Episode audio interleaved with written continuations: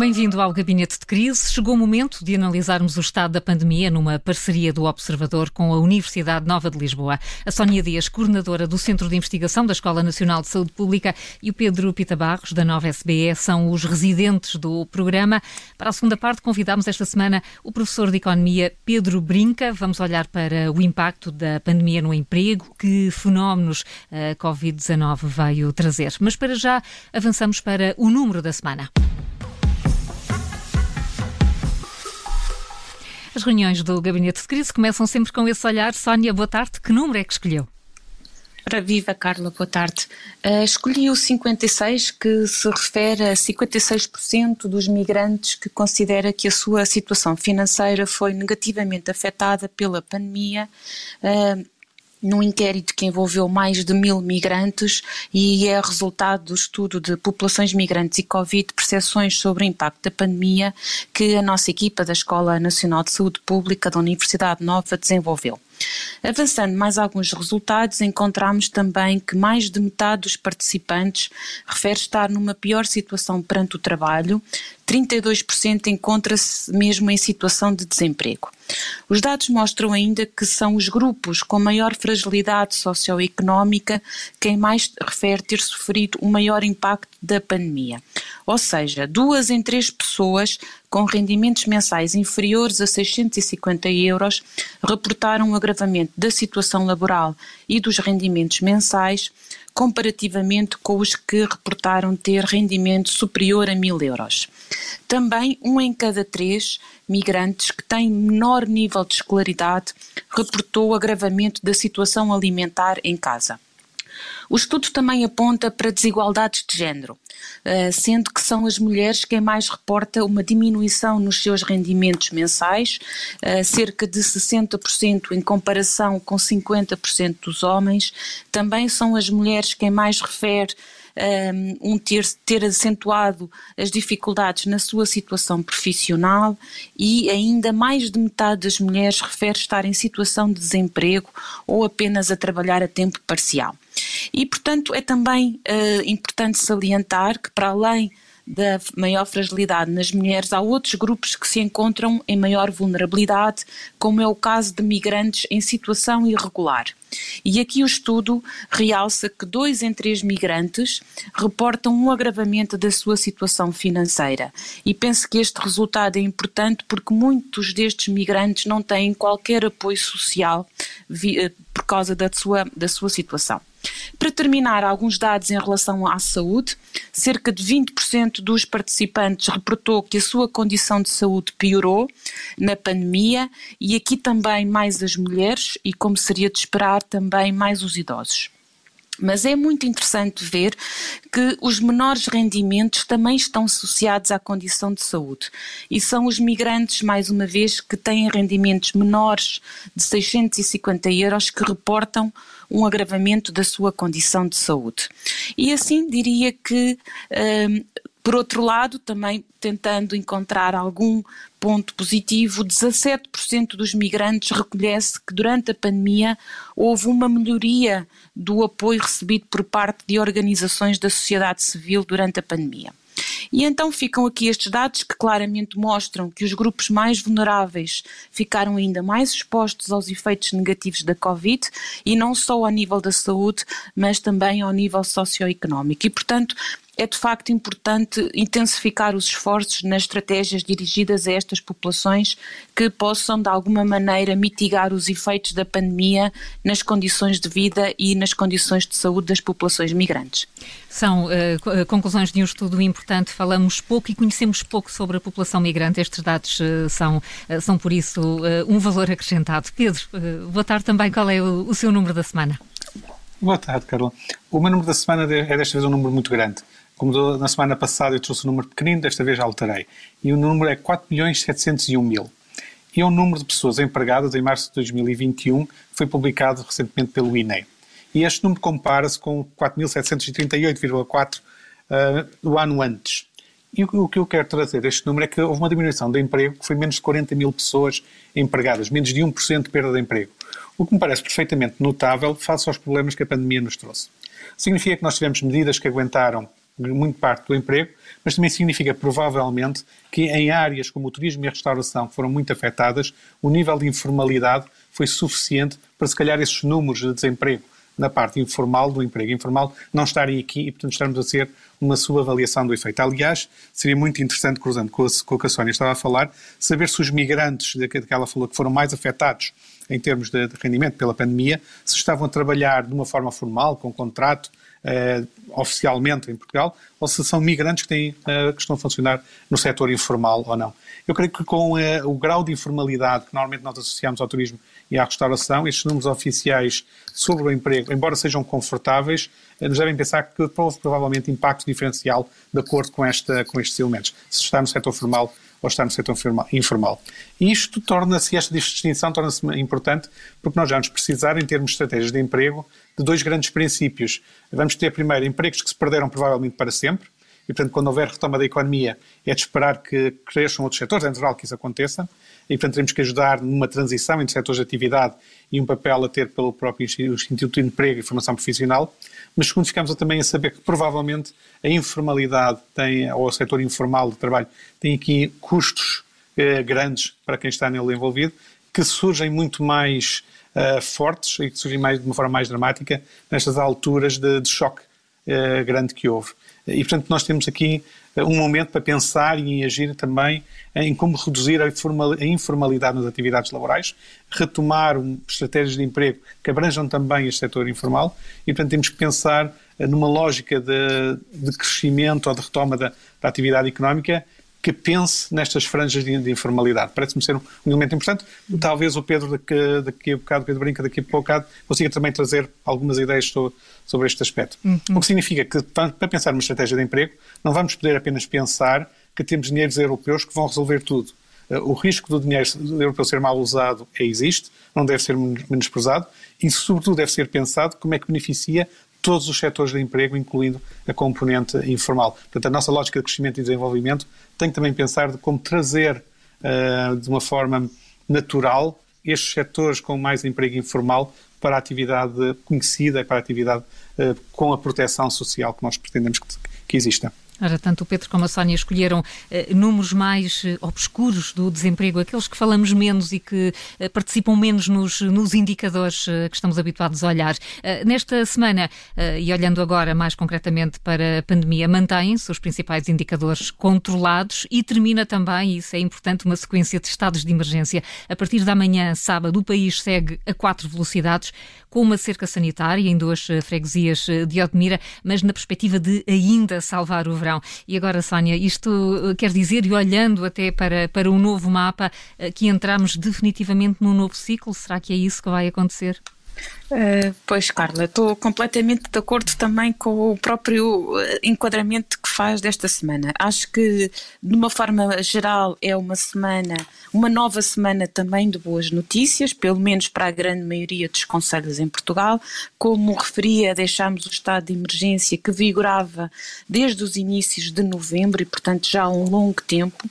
Temos também os indicadores que orientam o plano de desconfinamento a manterem-se positivos, nomeadamente o risco de transmissibilidade continua controlado, apesar da maior abertura de atividades e também das próprias escolas já ao nível superior e ao nível secundário e também continuamos a ter uma baixa taxa de incidência, o que na verdade até permitiu antecipar a quarta e última fase do plano que entra já em vigor a 1 de maio, que também ao mesmo tempo até é uma data uh, interessante para esta última quarta uh, fase do desconfinamento.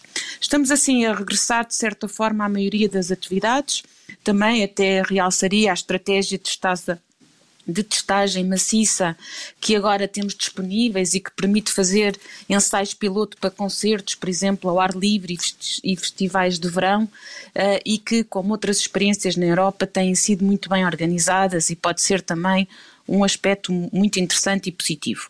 No entanto, há vários conselhos que não vão conseguir avançar desta forma, o que simultaneamente é um alerta do que é que estamos a conseguir, e mas que, apesar de o estarmos a conseguir, pode ser sempre colocado em causa se os números e os indicadores tomarem a evolução inversa.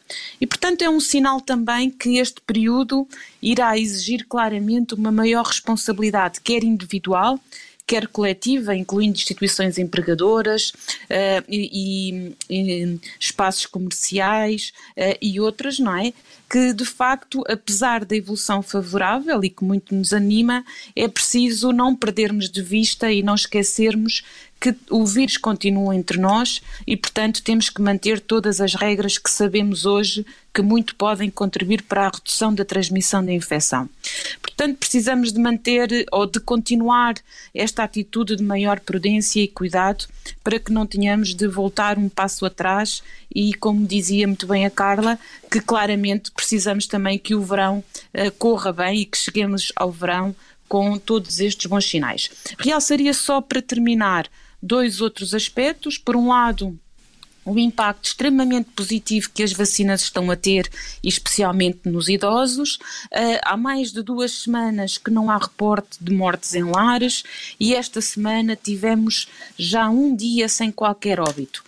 Um, e, portanto, um, são aqui também boas notícias. Por último, iremos voltar a falar disto provavelmente num futuro próximo, mas como já tinha sido referido por nós até na semana passada, uh, à medida que a vacinação vai aumentando, estimando-se que os acima de 60 anos estejam vacinados nos próximos tempos, será então necessário readaptar os indicadores de monitorização da evolução pandémica à nova realidade de risco na comunidade e à não existência de pressão nos serviços de saúde, e foi relevante vermos ontem, desde já, essa preocupação por parte do Governo. Uhum. É, com, com o anúncio de que uh, há um grupo que vai trabalhar uh, uh, e adaptar os indicadores também ao avanço da vacinação.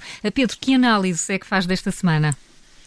Bom, não é, é, muito na linha do que, do que a Sónia estava a falar. Esta semana acabamos por ter mais um pequeno passo na direção certa em termos do controle da pandemia. É muito bom que os indicadores continuem a melhorar mesmo apesar das fases sucessivas de, de abertura. Portanto, os, os, valores médios de novas infecções baixaram, já estamos na segunda semana desde a última abertura, não temos ainda sinais de problemas graves de reacender da pandemia de uma forma generalizada. Vemos que existem alguns locais que continuam a ser mais problemáticos, mas até esses a ser tratados de uma forma uh, muito detalhada, isolando mesmo os problemas e até fazendo subdivisão das áreas geográficas em, na, na parte toda Mira, subdivisão do que se passa dentro do, do Conselho, que é muito grande em termos geográficos de, de diferentes, de diferentes áreas. E, portanto, acho que começa a haver uma atenção e uma capacidade de deixarmos uma lógica de uh, políticas globais igual para todo o país, porque isto tem que ser uh, atalhado uh, um bocadinho à bruta, como foi em, em janeiro, fevereiro, e passarmos a ter mecanismos de uma atuação local, de uma atenção local eh, que passa a ter uma intervenção rápida e, eh, e muito direcionada para o problema que seja detectado. Dentro desta lógica que está a ser, está a ser eh, adotada e que parece estar a ser adotada, e que nós vimos com a criação da ideia de cerca sanitária que, foi feita no, na zona de Odmira, o, aqui talvez a, parte que, que eu chamo que gostasse de ver mais explicado ou pensado de outra forma é apesar da cerca sanitária ser compreensível como uma medida quando há outras alternativas, eh, não sei se também não se poderia pensar, nestes, nestes casos, haver uma certa coordenação com um reforço pontual da vacinação nessa zona. E, portanto, se, se há um conselho que não é muito grande, que tem uma área dentro dele que, está, que tem particulares características de risco, talvez fizesse sentido, dentro dessa lógica de características de risco, vacinar rapidamente e parar e estancar ali essa situação, em vez de ser apenas uma cerca sanitária, ter um, um, tipo um reforço, dado que agora temos outros instrumentos, ter um reforço da intervenção eh, aí. Eh, Pedro, mesmo com uma população muito móvel, porque estamos a falar de, de muitos imigrantes? Precisamente por ser uma população móvel é que é importante, não é? Porque se, se ela é uma população móvel e conseguirmos uh, que essa proteção fique essa população fique protegida de alguma forma, é a população que, que é migrante mesmo. Sim. Aqui estamos a falar de, de, de vacinar migrantes. Se eles ficarem protegidos e não criarem infecção, mesmo quando se movem, depois não, não passarão essa infecção para fora. A ideia de cerca sanitária pode traduzir muito a ideia de um gueto de um conjunto de pessoas que fica ali presa até estar, até estar resolvidos. Vai haver a tentação de um ou deles, de um ou dois deles, eventualmente tentarem fugir à lógica da cerca sanitária a algum momento. E isso pode criar problemas depois noutros sítios, porque não se vai saber quem foi para onde e como, não é?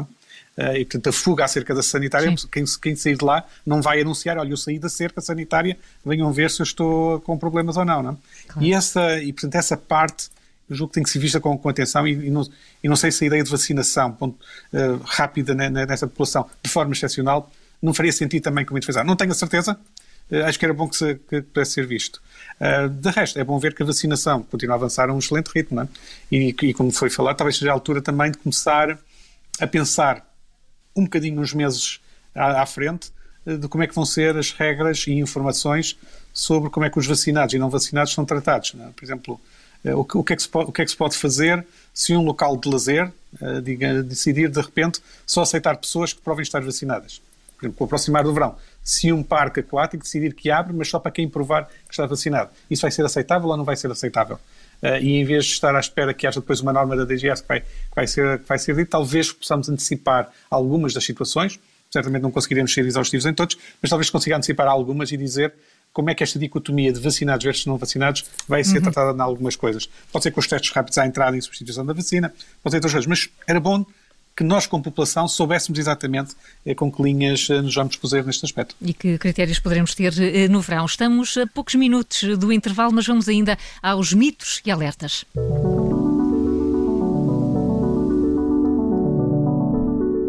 É uma espécie de semáforo e de sinal amarelo ou mesmo vermelho que é preciso ter em conta. Sónia, vamos falar de lixo. Uh, exatamente. Uh, e, e, eu, se calhar, hoje realçava aqui uh, um alerta que pode ter escapado a grande parte dos portugueses e que tem a ver com a atenção que se deve dar ao descartar os testes rápidos no, no, lixo comum, como a Carla agora referia.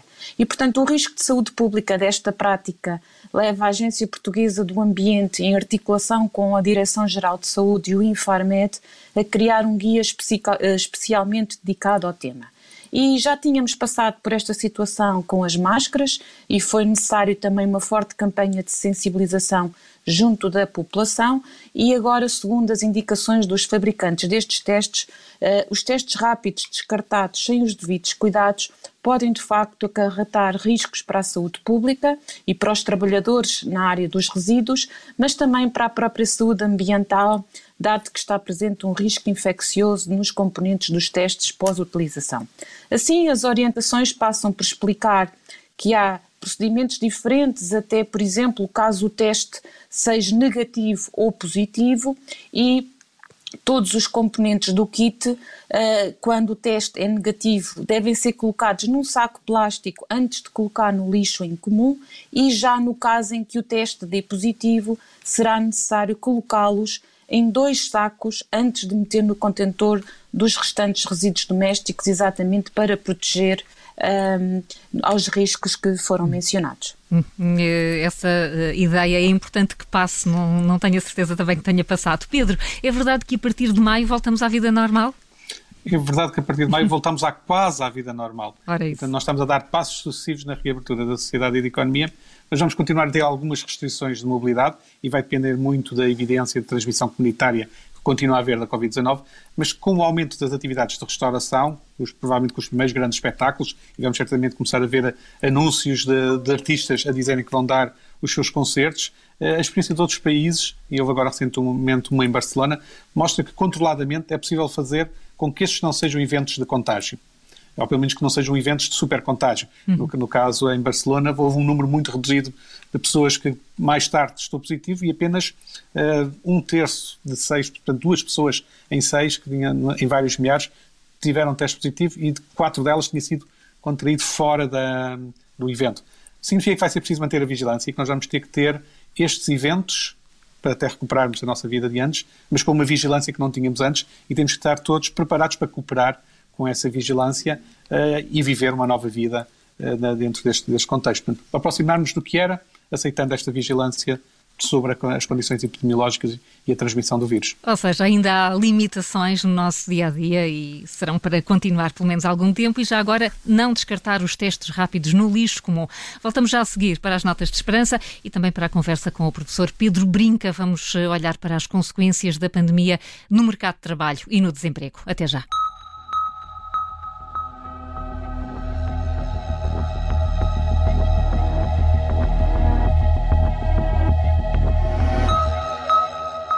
Segunda parte do Gabinete de Crise, o programa que analisa o estado da pandemia. Estamos todas as semanas com os professores Sónia Dias e Pedro Pita Barros. Daqui a pouco junta-se a nós o professor da Faculdade de Economia da Universidade Nova de Lisboa, Pedro Brinca. Vamos olhar para o impacto da pandemia no emprego e nas empresas, mas antes disso, as notas de esperança.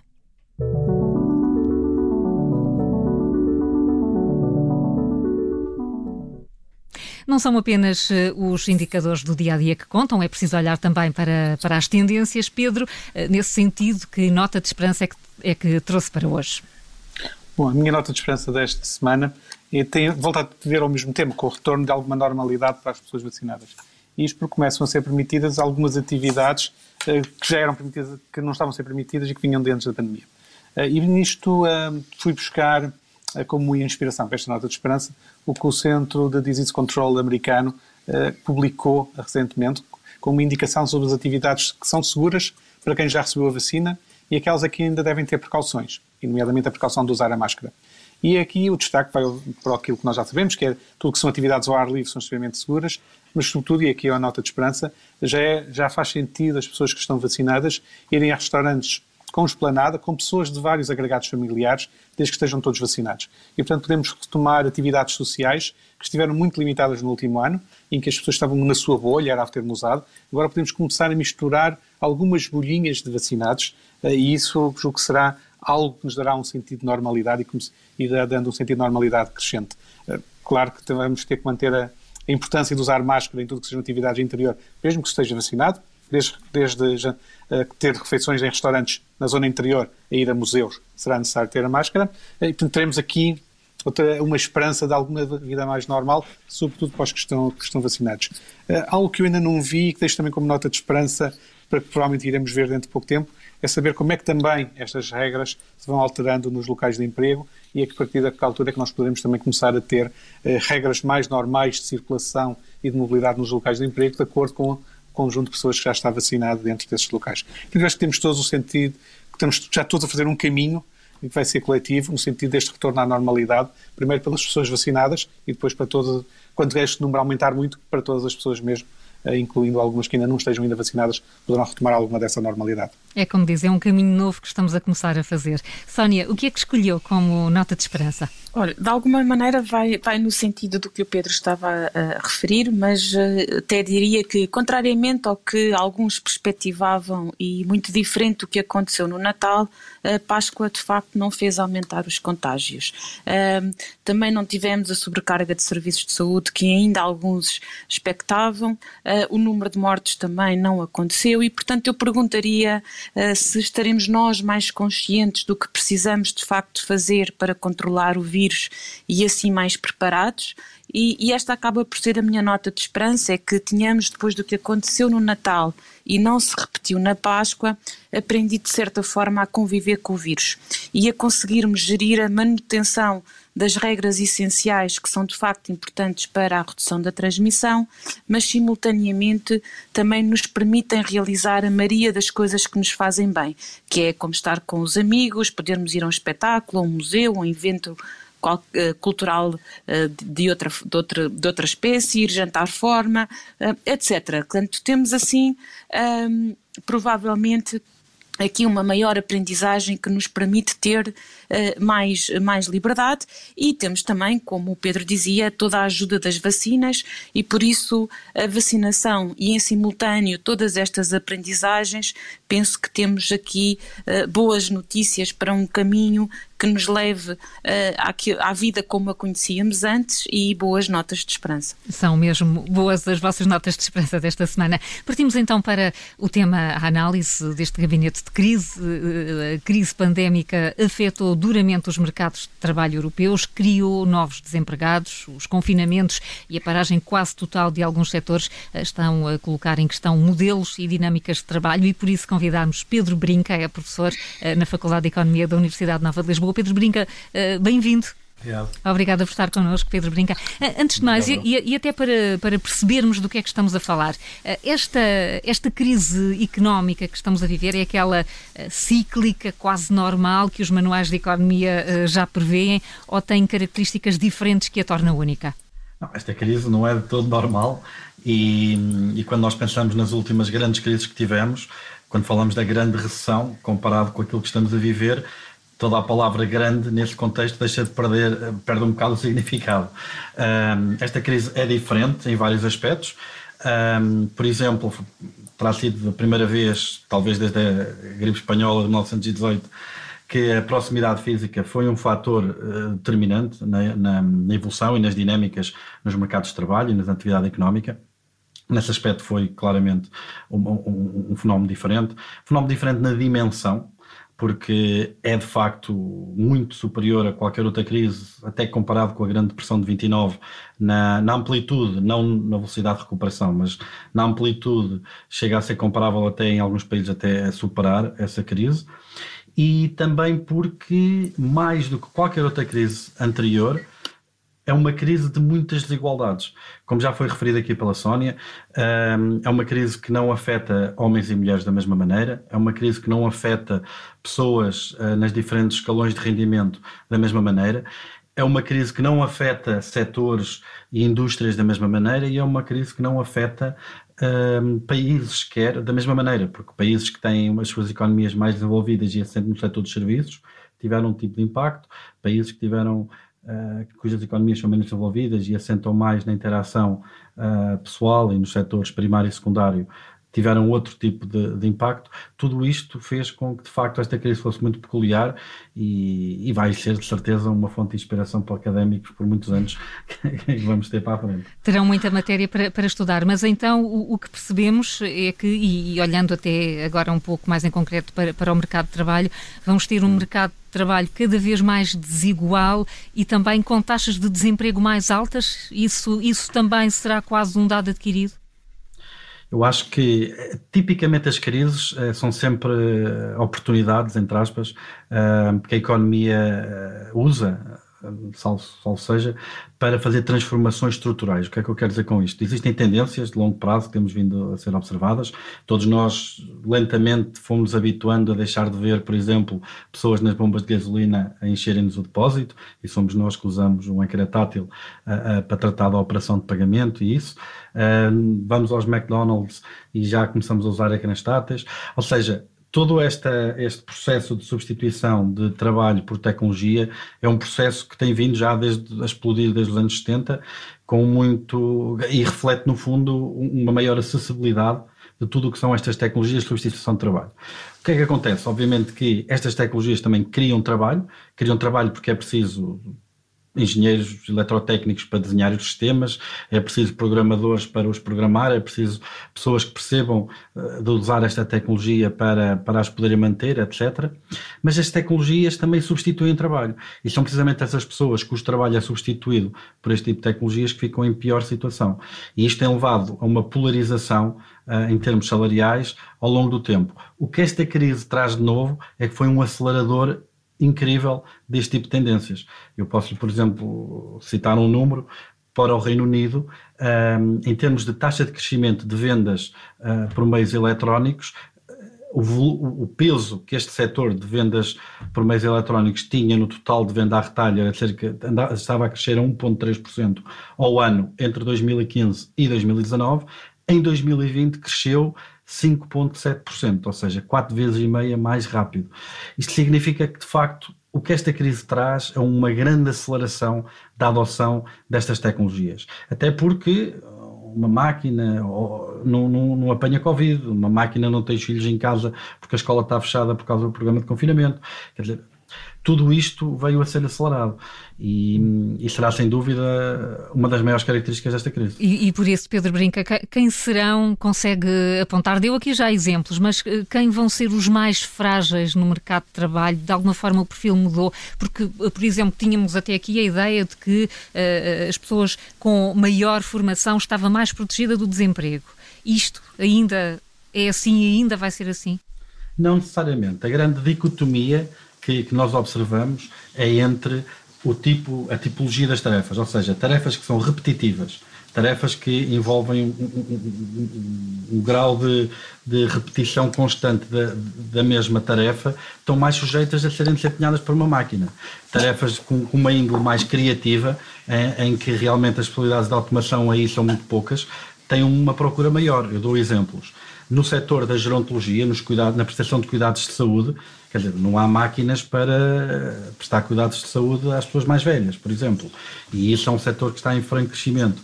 Por outro lado, imagine, olha, dois setores que estão a ser muito afetados: o, o, os, os, empregados bancários das agências e os delegados de propaganda médica. Aquilo que as empresas têm descoberto, no setor farmacêutico, no setor bancário, é que de facto o que o Covid trouxe foi uma grande adoção de plataformas digitais. Esta necessidade de usar plataformas digitais também levou a uma revolução tecnológica e, e, um aumento de possibilidades de, relativamente a estas tecnologias e mesmo as pessoas com maior resistência à mudança foram obrigadas a adotar estas plataformas. E uma vez aprendido este capital de conhecimento, ele não, ele não desaparece só porque o confinamento acabou. E, por exemplo, muitas das empresas no setor farmacêutico estão de facto a diminuir imenso o número de delegados, as agências bancárias estão-se a reconfigurar e a usar menos menos pessoas que trabalham nas agências, porque já não há uma procura tão grande das pessoas para o atendimento presencial, tudo isto uh, acaba por ser uh, transformador e, uhum. e, mais permanente, não é? E uhum. vai ser um, um, fenómeno mais permanente. Uhum. Sónia Dias, estamos a falar aqui dos, dos mais frágeis eh, do mercado de trabalho e, e são também eles aqueles que necessitam de uma maior atenção depois ao nível dos cuidados de saúde. Sim, é, de facto é, é, muito antiga e já temos, eh, mesmo do ponto de vista académico, evidência muito robusta de quantas fragilidades económicas e sociais têm impacto uh, na saúde das populações. Uh, Realce, por exemplo, que a prevalência da grande maioria das doenças crónicas é claramente marcada por questões ligadas com o rendimento, com o nível educacional um, e, portanto, um, isto, isto mostra-nos aqui uh, dois aspectos. Por um lado, que se a pandemia teve um impacto desigual ao nível das, das condições socioeconómicas, teve também provavelmente o impacto em maiores desigualdades de saúde nestes grupos. Uh, e isso é algo que agora na retoma também de, de, de todas as necessidades em saúde não Covid, que nós até temos estado já em vários programas a referir, é muitíssimo importante também perceber como é que vamos ser capazes de dar mais atenção àqueles que provavelmente mais necessitam uh, nesta área, mas por outro lado também foi muito interessante verificar que nos vários estudos que fomos fazendo do impacto uh, da Covid, foi também interessante verificar que não só os que tinham piores condições e cujo impacto tinha sido, impacto económico tinha sido maior, reportaram pior estado de saúde e, nomeadamente, pior estado de saúde na saúde mental, foi também muito interessante que foram estes os grupos que reportaram ter tido menos acesso aos cuidados de saúde. E, portanto, o que é que estará aqui a acontecer? Ou são realmente os fatores mais económicos, por exemplo, das deslocações, do custo associado um, às consultas, aos medicamentos, etc., que podem estar a limitar estas populações, mas também outros, muito a ver com a literacia em saúde, com o conseguir autonomamente procurar os cuidados que precisam, com o conseguir ler uh, informações, o conseguir adotar comportamentos mais saudáveis. Portanto, há aqui uma série de questões que muitas das vezes estão associadas a uma maior fragilidade económica, social e até de nível educacional. Hum. Eh, Pedro Pita Barros, estava, estávamos a ouvir o Pedro Brinca falar de uma sociedade que tenderá a ser cada vez mais desigual ao nível do emprego e como as funções repetitivas eh, poderão ser facilmente substituídas ou já estão a ser pelos meios tecnológicos. Isto vai ter necessariamente consequências a nível social e político. Está criado um, um ambiente até de maiores extremismos? provavelmente teremos esse risco. Hum. E, de certa forma, creio que já estamos a ver esse risco. O Pedro usou uma expressão que eu acho muito feliz, que é uma crise de muitas desigualdades. E eu tenho a impressão que esse é provavelmente o que nos deve fazer pensar agora na saída da, da crise, como é que nós vamos lidar com essas diferentes desigualdades. E pode-nos obrigar a repensar muitos dos instrumentos eh, sociais ou de políticas sociais eh, que nós temos. Nós temos ainda uma, uma, uma, linha muito marcada do que é que é o, o caminho da vida das pessoas, que é ter educação, depois ter um tempo de trabalho, depois ter um, um tempo de reforma, e temos visto ao longo, de, ao longo dos últimos anos que tem acelerado o número de episódios em que as pessoas estão há algum tempo sem emprego e também tem-se aumentado o número de vezes que as pessoas mudam de carreira. Eu acho que o que a crise nos vai trazer agora, o que é, que, que, e que agora toda a parte de teletrabalho e depois toda essa substituição de trabalho por tecnologia que eu estava a falar, vem-nos criar provavelmente ainda mais hiatos nestas, nestas carreiras profissionais. E nós te, vamos precisar ter mais instrumentos para fazer com que as pessoas retomem noutra atividade. O problema da substituição de trabalho por tecnologia não é ter deixado de haver aquele tipo de atividade e ser feito por outros. Estou-me a lembrar de, de, ruas de Lisboa, a Rua dos Correieiros faz lembrar uma profissão de que ninguém sente a falta hoje. Uh, e, portanto, poderá haver no futuro profissões que são totalmente substituídas e que ninguém sentirá a falta nessa altura. A questão é como é que nós fazemos a transição das pessoas de um lado para o outro eh, e de modo a que não se crie essa lógica de haver uns que têm, uns poucos que têm muito e muitos que têm pouco que é o, o, problema central que nós estamos a, a, ter. Portanto, nós vamos precisar ter mecanismos sociais para identificar quem, quem, vão ser os mais frágeis, o que, em que é que consiste essa fragilidade. Vamos realmente pensar em formas de, de redistribuição de, de, riqueza ligeiramente diferentes do que aqueles impostos que nós conhecemos hoje em dia. Vamos ter que pensar provavelmente em formas uh, mais flexíveis e outras formas de, de lidar com essas uh, com transferências entre membros da sociedade de modo a diminuir essas desigualdades. Uh, por exemplo, experiências como o, rendimento básico incondicional poderão ser caminhos a, a explorar de, de, alguma forma, poderão ser maior partilha do próprio trabalho que seja existente em que as semanas de trabalho não sejam cinco dias, sejam quatro dias, permitindo empregar mais gente, mas que ainda vamos estar a aprender muito de como é que vamos fazer eh, essa transição. E esta altura da, da pandemia e de saída da pandemia tem uma, dentro do, dos problemas que trouxe, tem pelo menos uma vantagem, deixou-nos muito mais disponíveis para experimentar alguns destes novos mecanismos e, portanto, podemos ter aqui uh, ideias a serem exploradas e transformações sociais a serem exploradas numa escala que nós não estávamos a ver até agora. Uhum. Eh, Pedro Brinca, eh, estamos mesmo, será provavelmente a última pergunta, queria ouvi-lo também sobre estas reflexões que o Pedro Pita Barros eh, trouxe. Que soluções sociais é que, é que estão previstas para estes novos excluídos, se é que podemos chamar assim? O Pedro, o Pedro pôs a, a nota numa questão muito importante, que tem a ver com estas transformações estruturais já existem há muitos anos. No século XVIII, um inventor do tiar mecânico, que poupava muito trabalho não é, às pessoas que trabalhavam na indústria, teve que fugir da cidade porque eles juntaram-se todos para lhe partir a casa toda e a oficina. Ou seja, isto não é nada eminentemente novo. O que é novo é a velocidade tudo isto acontece numa, num espaço de uma geração. Se pensar na geração que entrou no mercado de trabalho nos anos 80 e pensar no mercado de trabalho em 2020, provavelmente nunca na história houve uma evolução tão rápida conseguiu tornar toda uma geração obsolescente eh, apenas numa geração, não é? Esse é que é o grande desafio. E, e isto torna central as políticas de requalificação para, como, como grande desafio a vencer, porque nós temos muitas pessoas na casa dos 50, 50 e, e qualquer coisa, que hum, tinham alguma formação. Portugal, nesse aspecto, está mal posicionado. Dos países da, da União Europeia, é o país com maior percentagem de um, adultos entre os 25 e os 65 anos com nono ano ou menos.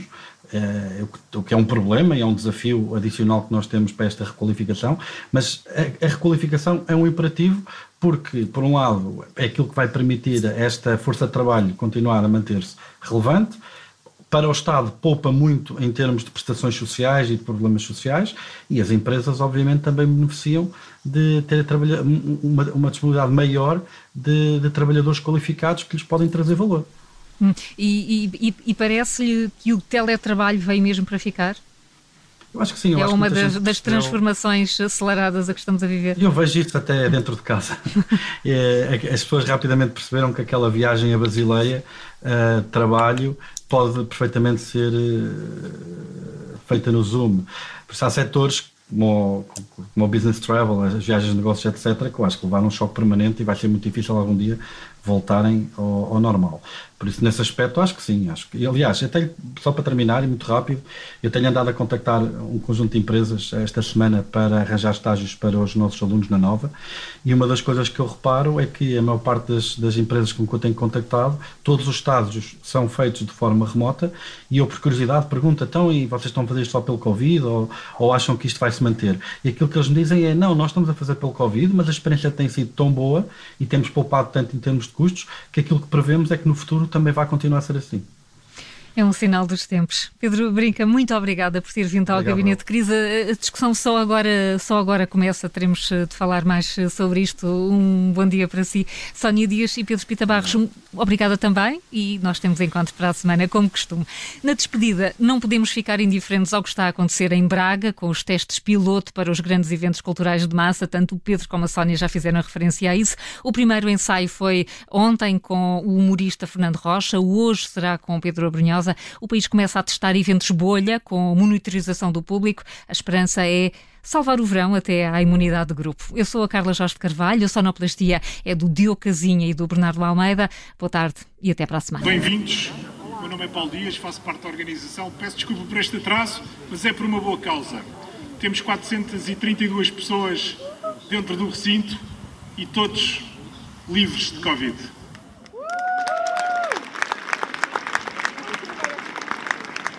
acho que valeu a pena estes 45 minutos de atraso. Obrigado pela vossa paciência e obrigado. A cultura é segura. Senhoras e senhores, convosco, aqui está ele, Fernando, Fernando Rocha.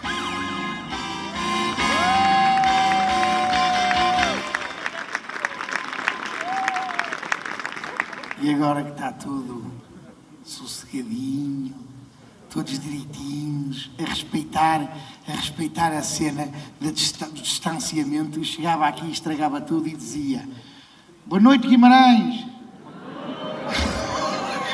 Eu adoro. E chega Guimarães e digo boa noite, Braga. E eu, eu até tenho que fugir às vezes. Boa noite, Braga! Como é que é? Está tudo bem disposto e animado? Está frio? Eu respondia-te, mas está aí a televisão.